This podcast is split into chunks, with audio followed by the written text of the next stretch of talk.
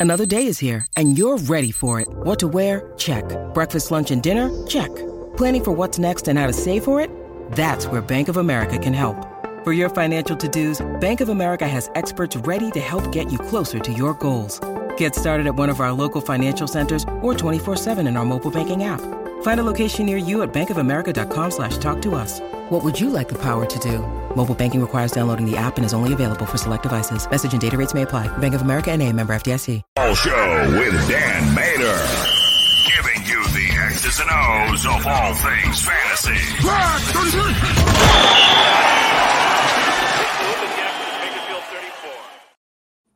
Now, of course, this is the exact opposite. These are the guys that we think that we have ranked well higher than their ADP. Think you should be taking the shot on. Excite us. They move the needle on us. Scott, who do you have? All right, this guy's not necessarily a sleeper, but I see him going in the seventh round, and I love to get him there. And that's J.K. Dobbins. I think a lot of people are down on J.K. Dobbins because of the injury history, uh, some concerns about a split backfield. But Dobbins really surged towards the late end of the regular season and the playoffs last season, and we've had the holdout, we've had injuries, etc., and it's really dinged his value.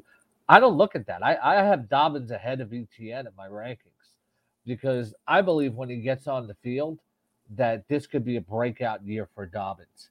I think he's going to emerge as a clear running back in an RPO offense, and he's a tremendous value in the seventh round where I see him going often. Scott, can I just say we Yeah. both have Dobbins ahead of Travis Etienne. I have Dobbins at 15 and Etienne at 18. I'm 100% there with you.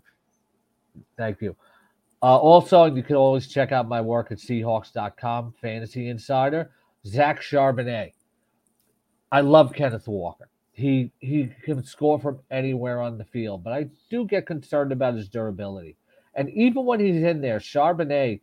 Now Walker is explosive, but Charbonnet is the perfect complement to him because he's a banger who can catch passes, he'll get goal line chances, etc.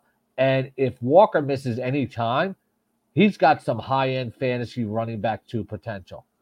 Also, Damien Harris. I did a mock draft on sportsline.com tonight, and I got Damien Harris in the 13th round. All the hype about James Cook is driving Damien Harris totally off of draft boards. And the reason why they got him is with Zach Moss, with Singletary, they never had an inside banger to finish off drives. Damien Harris is going to play a factor in that Buffalo backfield. I think as an RB4, you have to take your shot on him. And then Jamaal Williams, too, because, you know, Alvin Kamara is going to miss some time. And I think that's going to be a timeshare. And William Williams, saw what he did touchdown wise. I think New Orleans saw that. And he's going to be a finisher for that, for, for improved offense. You know, when I get into my RB4 tiers, I like targeting Charbonnet, Williams, and Harris. I love the Harris pick, by the way. Now, he, he is somebody I'm higher than an ADP, uh, but I don't have him enough to make this list necessarily. But I'd love to get your take on this. Damien Harris being a goal line back, the role that he could potentially have, to your point, not having that guy before in the past, is he going to take away some of those rushing touchdowns from Josh Allen? I think they're both just going to eat. I think he's going to take some. You know, Allen's never really played with a goal line back like this. The, the last good, I, I could be wrong, but the last strong goal line back that I, I, I, well, actually, I'm, I'm thinking of a different team. Sorry, but I can't remember the last strong goal line back for the Buffalo Bills. You know, I'd, I'd have to, I'd have to jog my memory. I don't, I don't think that Josh Allen has actually played with one. No, he, he has not. No, not with that. You had Devin Singletary. I think they were hoping maybe Zach Moss could be that guy. He just that's not really what his style was. I agree with you. It's one of the reasons Was why it Fred? was it Fred Jackson? I don't know. Somebody I'm probably missing, and somebody on the chat. there's room a little hey, bit hey, well, you know, I'm a Bills fan. You know, Josh Allen got there. Yeah, Uh, but, but yeah, and it's one of the reasons why I have James Cook at 29, who I like, but I don't think he's going to get a lot of touchdown opportunities. He's going to rely on big plays. So I'm with you. I love the Damien Harris pick. I also have Zach Charbonnet. He did make my list. To your point with Walker, once again, He's dealing with a groin issue. Now, I know he's back in practice now, but this is two years in a row he's been dealing with a groin issue. That concerns me. And when you add in the fact that Zach Charbonnet is a three down built back, this is a guy I'm not going to ignore. In fact, I even have him as my RB30. I'm nine spots ahead of the ADP right now because I do think there's a real chance he has flex opportunity in his own right because the role he could have there with Seattle. I'll give you something else too I remember going to Eagles Seahawks in the press box in the playoffs in 2020.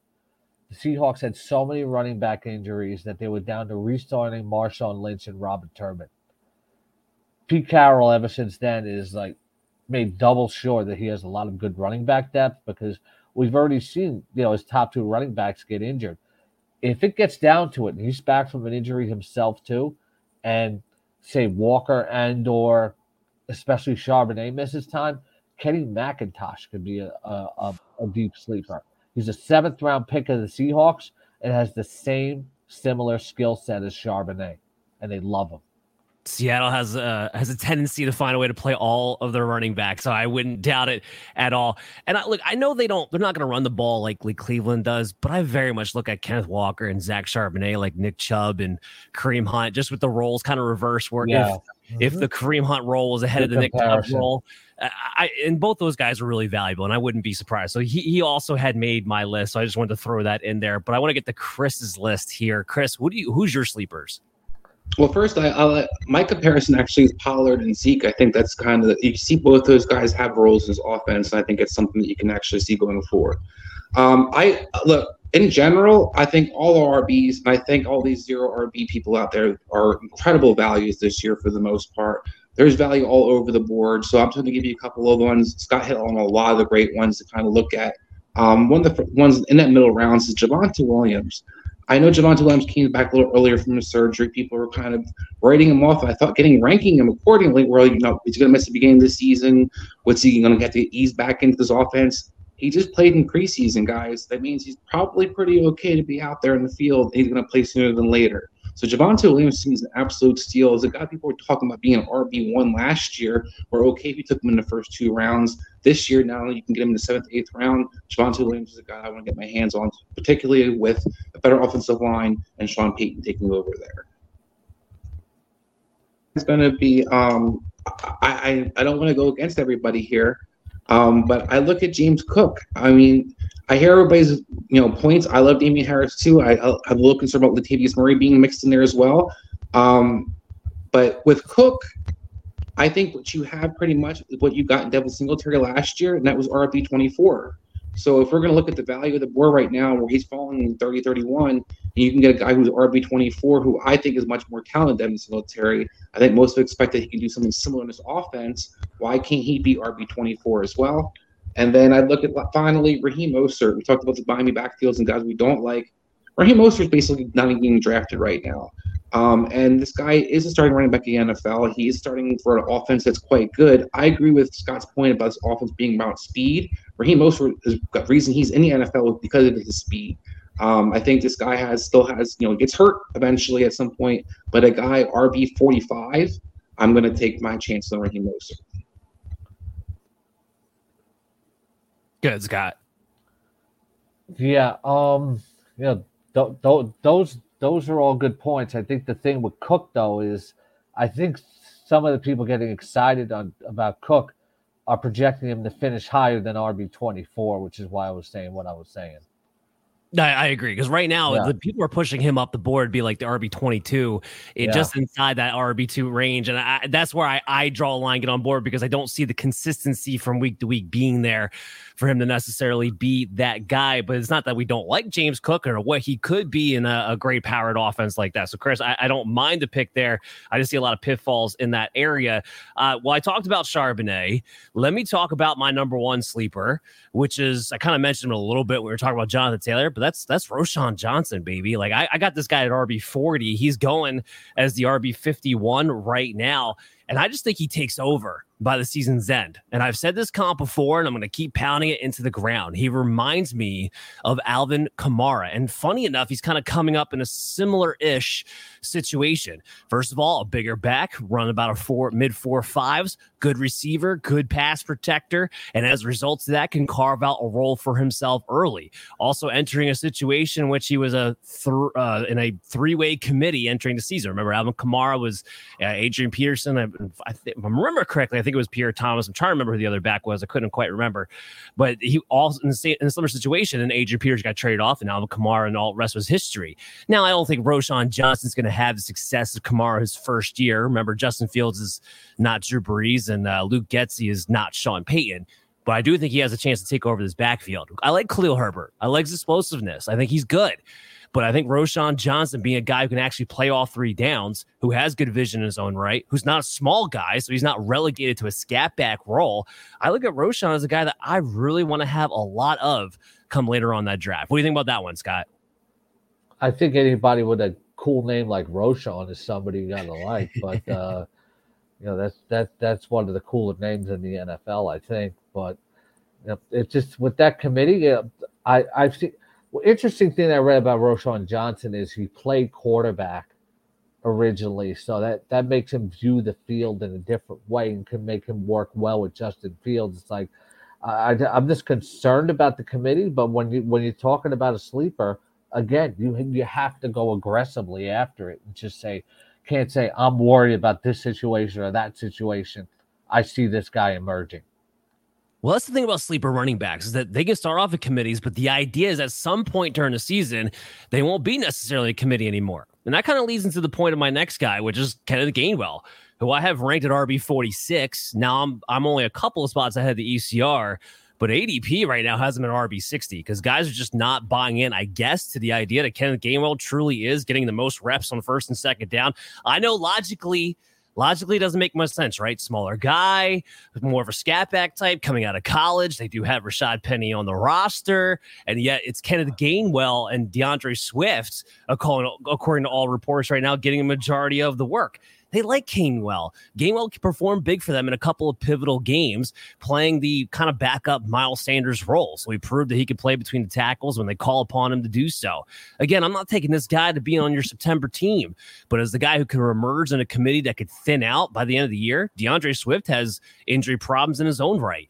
If Kenneth Gainwell found himself in a situation where it was him behind that offensive line and everyone else is hurt, which I think could happen at some point this season, you're going to want him on your team. And I think he has flex value anyway, because I think Rashaad Penny, it kind of sounds like to me he may not have the role that we thought he was going to have, even if he's on the field. Chris, what do you think about this one? Yeah, I think that you know you talked about the role. I think it's definitely a guy that you want to have on your roster. It's like the handcuff for handcuffs in a sense, where you get a chance to be the RB in that backfield for the Eagles. We both agree that this offensive line is one of the better offensive lines in the NFL. It's a good spot to be in. We have two backs that you're competing with, with who have in, injury histories. That's why they're on the Eagles, basically, because they got injured so many times in their older teams and they got to move on. So I think Kenneth Gainwell is definitely a guy that you know sitting there at the end of the draft that you can add to your roster that could be a, a game changer for you throughout the season. And you know, talking about names, a running back named Gainwell. Does it get any better than that? Scott, do you have a list of like your favorite names, and that's what you draft your fantasy board off of? No, I I, I never draft, but it'd be interesting to do a draft just off of names, right? That would be. I think that would be interesting. That's that's fun entertainment right there. We should draw that up and put that on another show sometime. Scott, thank you so much for coming on, my man. This has been an absolute pleasure. I want you to Thank tell you. everybody, not that, that everybody doesn't already know who you are, but you know, make sure you plug yourself and tell them where to go.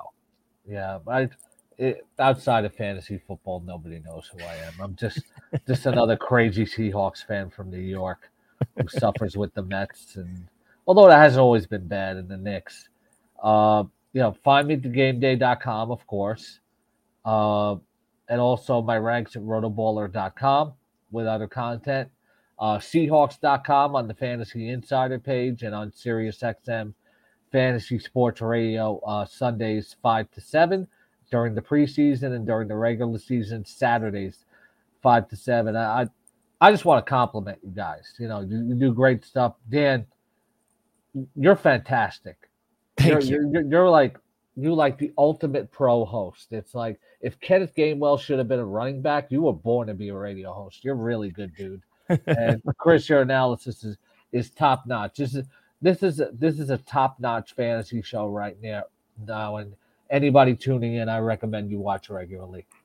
That that means a lot, Scott. I really, really do appreciate that, uh, guys. We're gonna be back tomorrow night at the same time, 9:30. We're gonna have Britt Flynn on from Fantasy Alarm. We're going to be talking wide receivers tomorrow night. We had the running backs today. So you want to make sure you tune in for that. Subscribe to our YouTube channel. Check us out in your favorite podcast app.